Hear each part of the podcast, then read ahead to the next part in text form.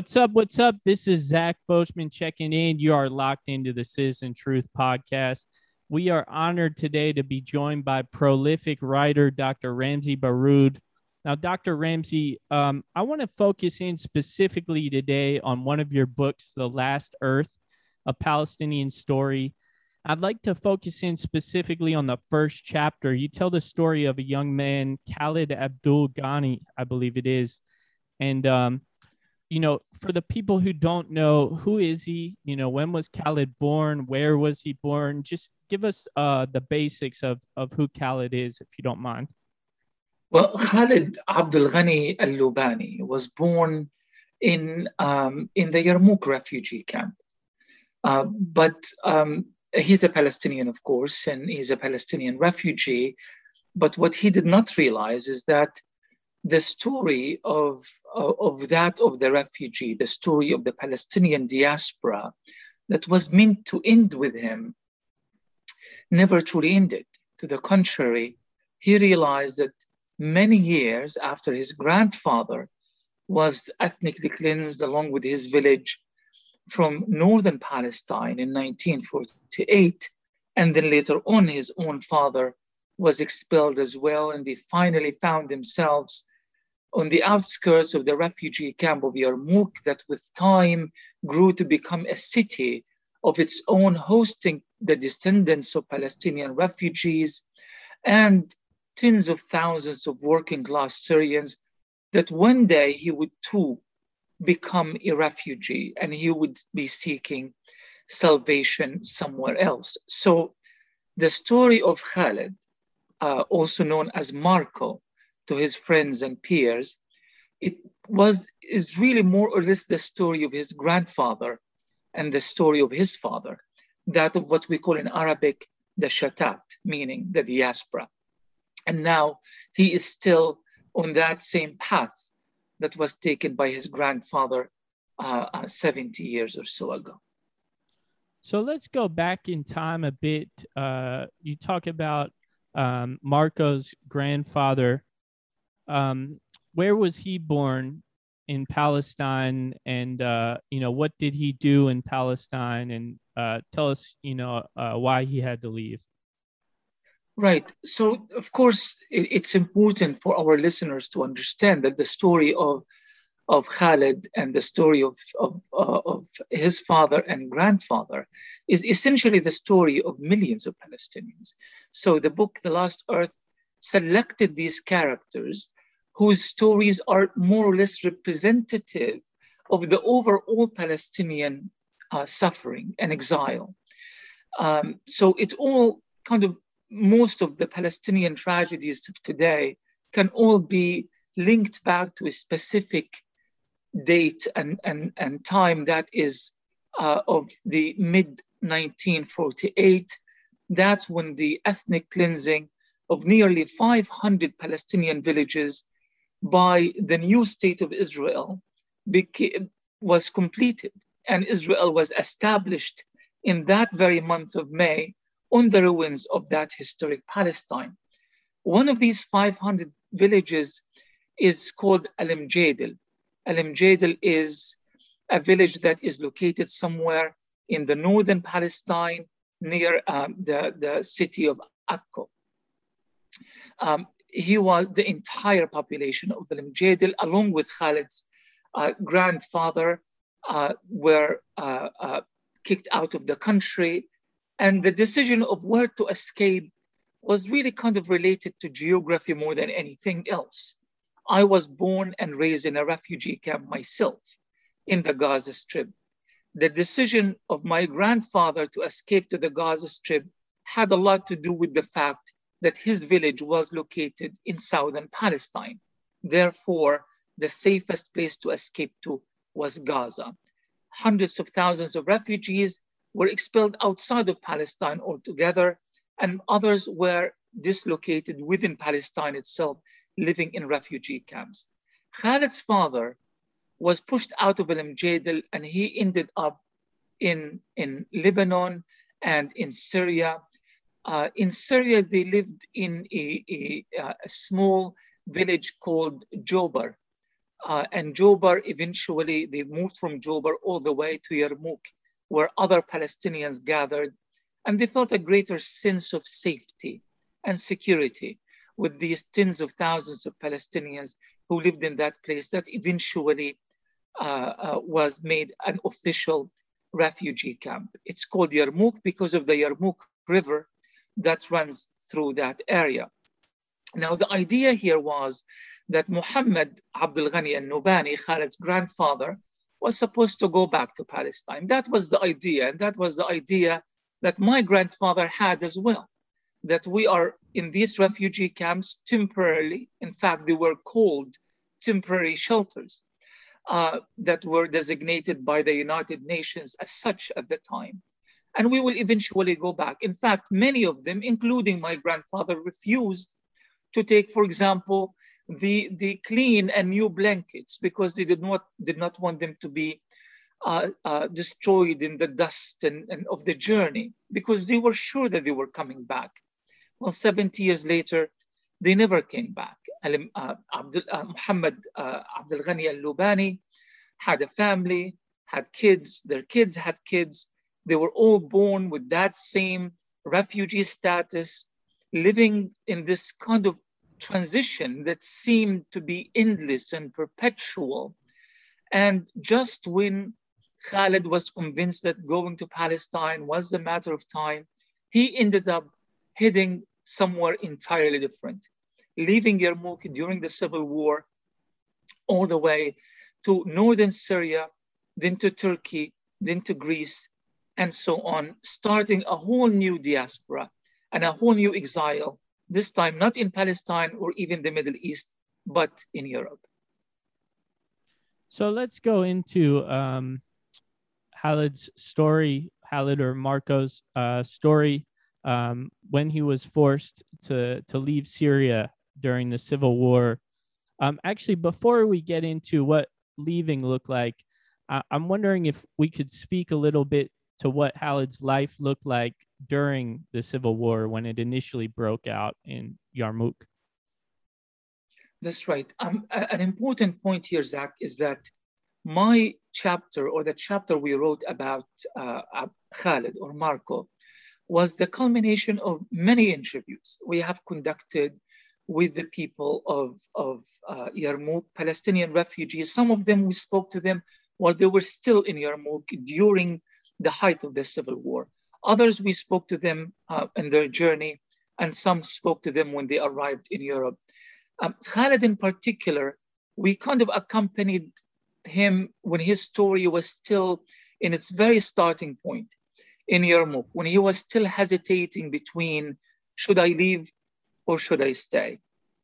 Eventually, he made the decision to stay, and we stayed in touch with him uh, uh, over the phone, on WhatsApp, on various types of social media via emails and so forth throughout the entire journey. At times, we lose in touch with him for weeks.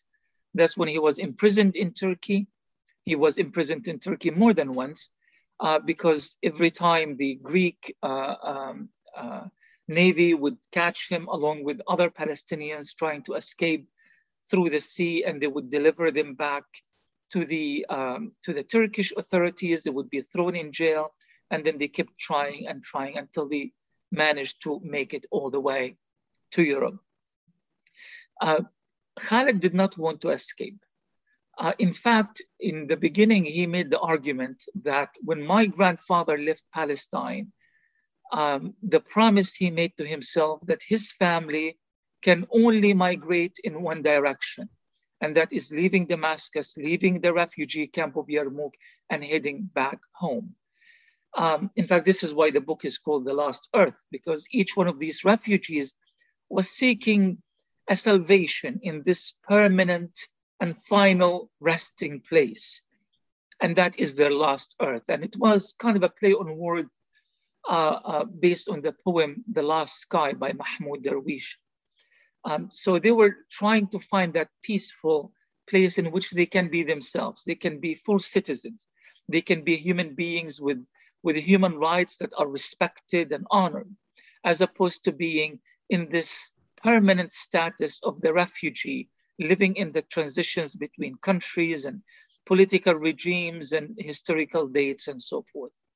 Unfortunately, for, for Khalid, things did not work out very well. Uh, the scene in Yarmouk was getting complicated. And the complication was a result of the fact that uh, Yarmouk itself kind of fell right in the, in the firing line between the Syrian government and its various opposition parties, and eventually when ISIS got involved in Yarmouk and so forth. Many of these young Palestinians, especially, uh, if not really most of them, kind of, you know, well-educated, uh, come from liberal, progressive political backgrounds, found themselves having to deal with um, a situation that was quite extreme in, in every possible way. Like, for example, um, one of the people I spoke with um, was known as the pianist of the refugee camp. He would take his piano and he would usually would, would be seen in the center of the refugee camp playing music to little children. He was a music teacher. When ISIS took over the camp, I spoke to him while he was in hiding. They were trying to capture him because they believed that the fact that he was playing music uh, uh, was forbidden and needed to be stopped. And they destroyed and they set his piano on fire in, in, in an, in an uh, awesome spectacle of, of flames. Uh, and and uh, he went into hiding himself, and we were talking while he was while he was still in hiding, uh, telling me that he had reached the conclusion that he needed to escape, and he did. Khalid's story is not very different from that. He was involved in a hospital in a morgue in particular, he doesn't have medical background. Most of his work was largely dealing with trying to keep the electricity going in the hospital as much as possible. At times, he would be digging graves for many of the people who have died in the Yarmouk and the adjacent area. Um, but he reached a similar conclusion that his life was, was in danger and he needed to escape. And the question is, how and, and where do I get the money from? And how do I deal with the fact that my family cannot join me um, and so forth. So the, you have these moral dilemmas uh, of, of uh, Khalid who has to leave. And unlike his grandfather, at least in the case of his grandfather, his entire family came with him. But in Khalid's case, the family refused. The idea here was we have escaped once and twice before and we would either die in Yarmouk or go back to Palestine, but there would be no more exile for us. Khalid made his decision to escape, and he did. So Khalid uh, had to make that very difficult decision to um, leave without his family. Um, I think it's important that we draw attention to, you know, what escaping uh, looked like for people like Khalid uh, getting to Europe. Um, what what was that path like you know it's it's not like you just bought a plane ticket and you know flew somewhere in europe so of course of course not. And and khalid's story in particular is really uh, a, a, very pointed description of of what these refugees have to go through whether palestinians syrians lebanese or frankly any other refugees who happen to be taking this you know, this what I describe in the book as the Trail of Tears, uh, based on the uh, um, famous Native American uh, uh story, uh, where where even escaping Syria itself was quite a challenge because Yarmouk is is somewhere in the center center or the south of the country, so he needed to navigate his way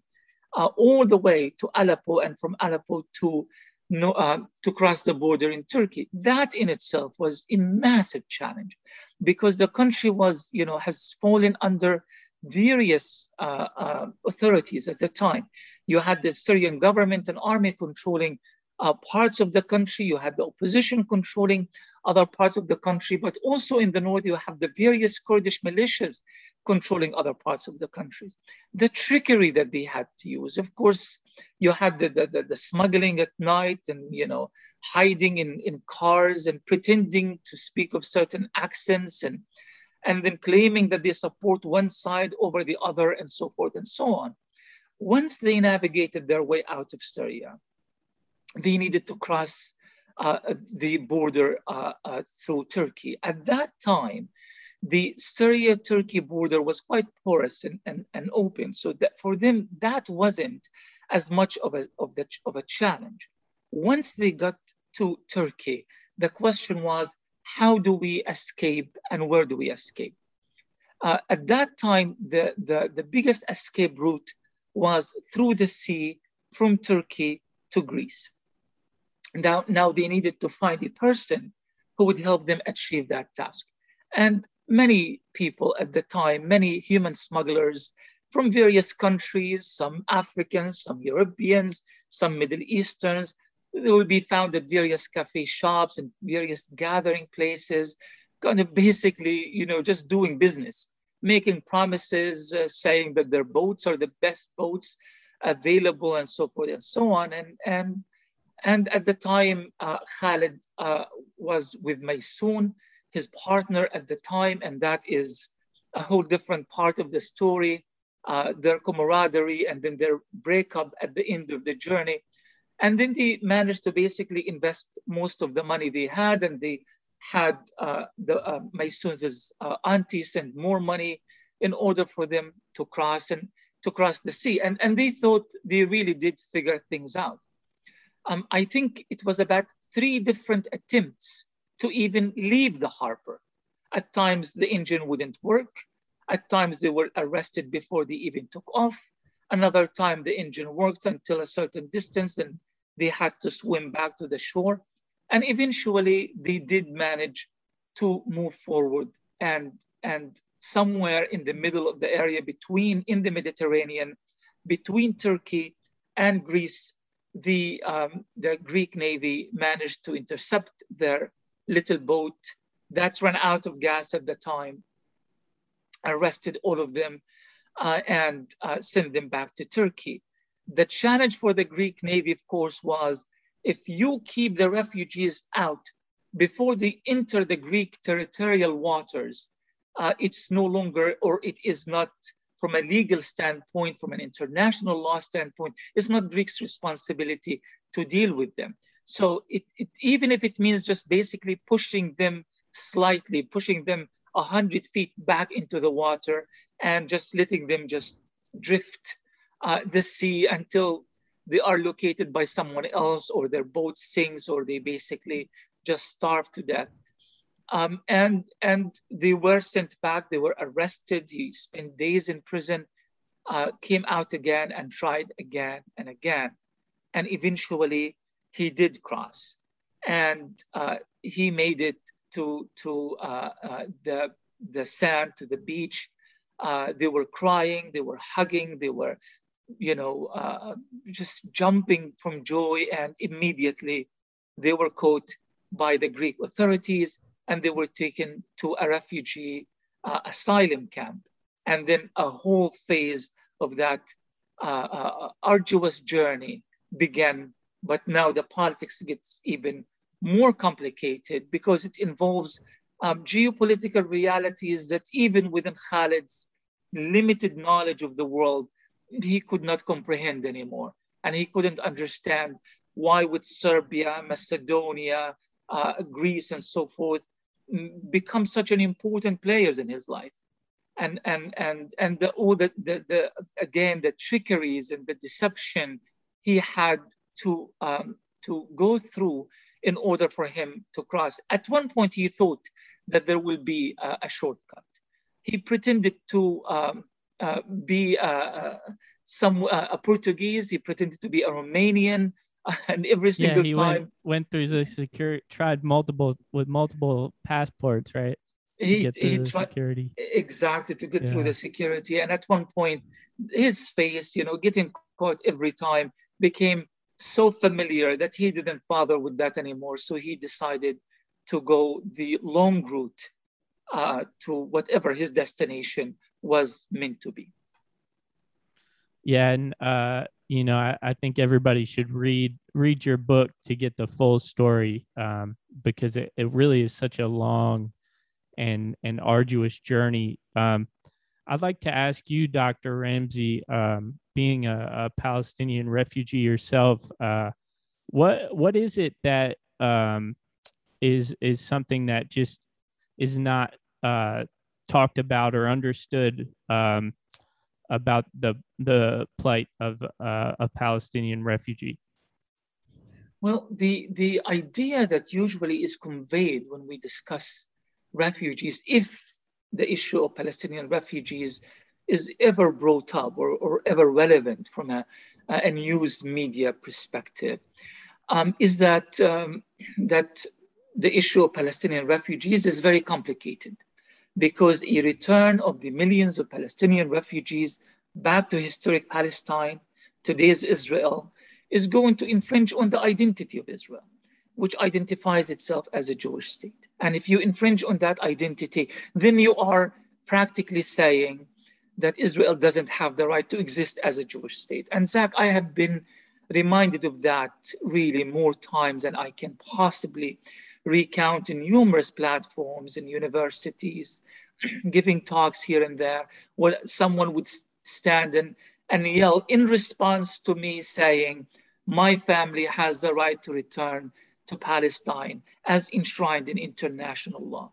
The right of return for Palestinian, Palestinian refugees should be respected, should be honored, again, according to international law. And yet somehow that is, is, is interpreted quite often as me advocating the dismantling of, of, of Israel because, because of the, the way Israel has chosen to define itself. In other words, our existence and our suffering and our diaspora as Palestinian refugees is now a very sensitive uh, subject for Israel. And exist, in fact, we are, as a Palestinian people, from Israeli Zionist point of view, an existential threat.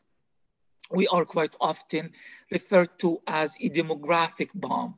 The fact that we are supposedly multiplying at a higher rate than Israelis make us a danger to the demographic uh, makeup of Israel and so forth.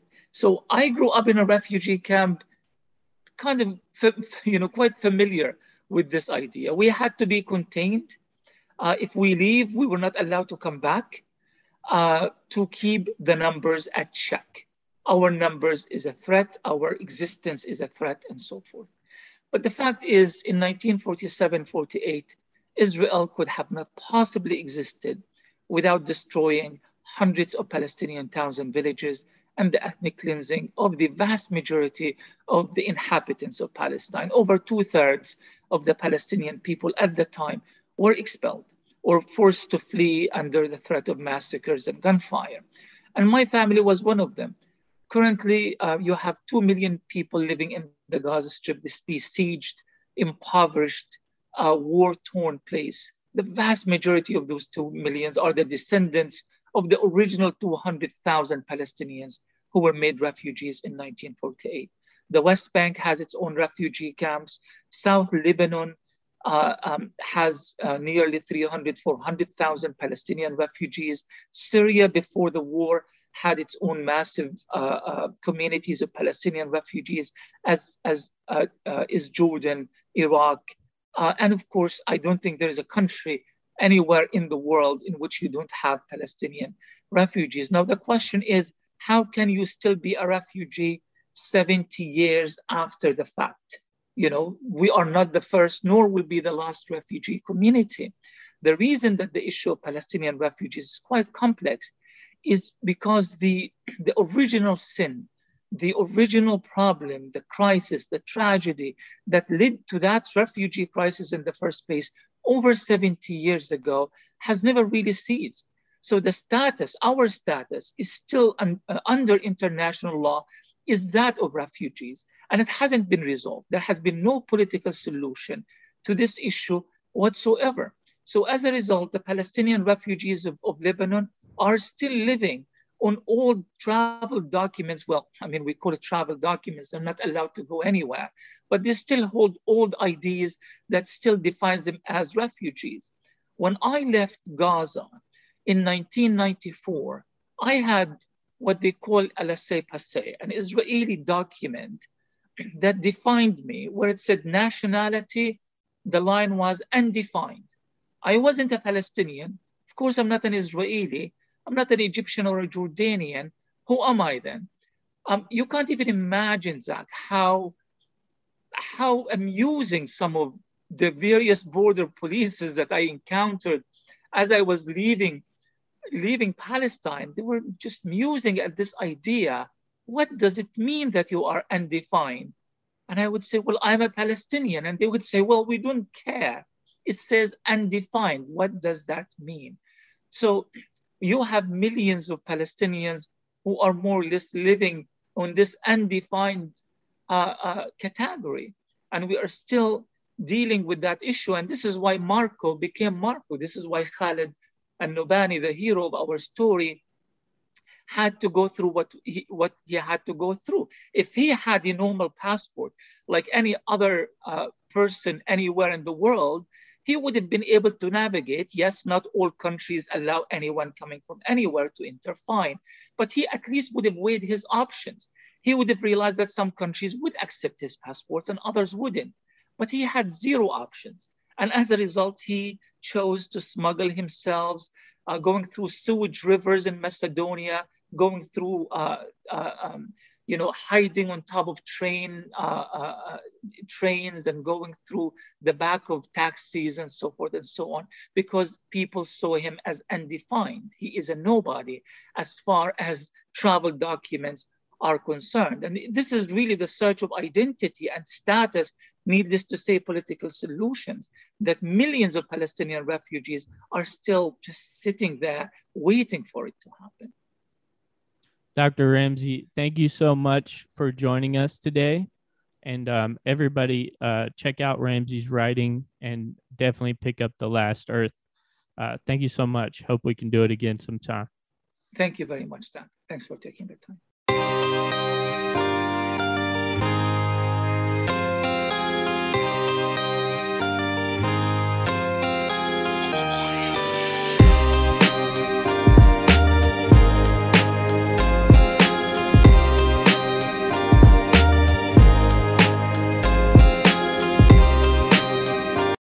What's up, everybody? Zach Boschman here, co owner of Citizen Truth. The intro and outro songs are Brighton Ave by Audio Binger, and they are provided via the Creative Commons license. Please check us out at citizentruth.org. Thank you.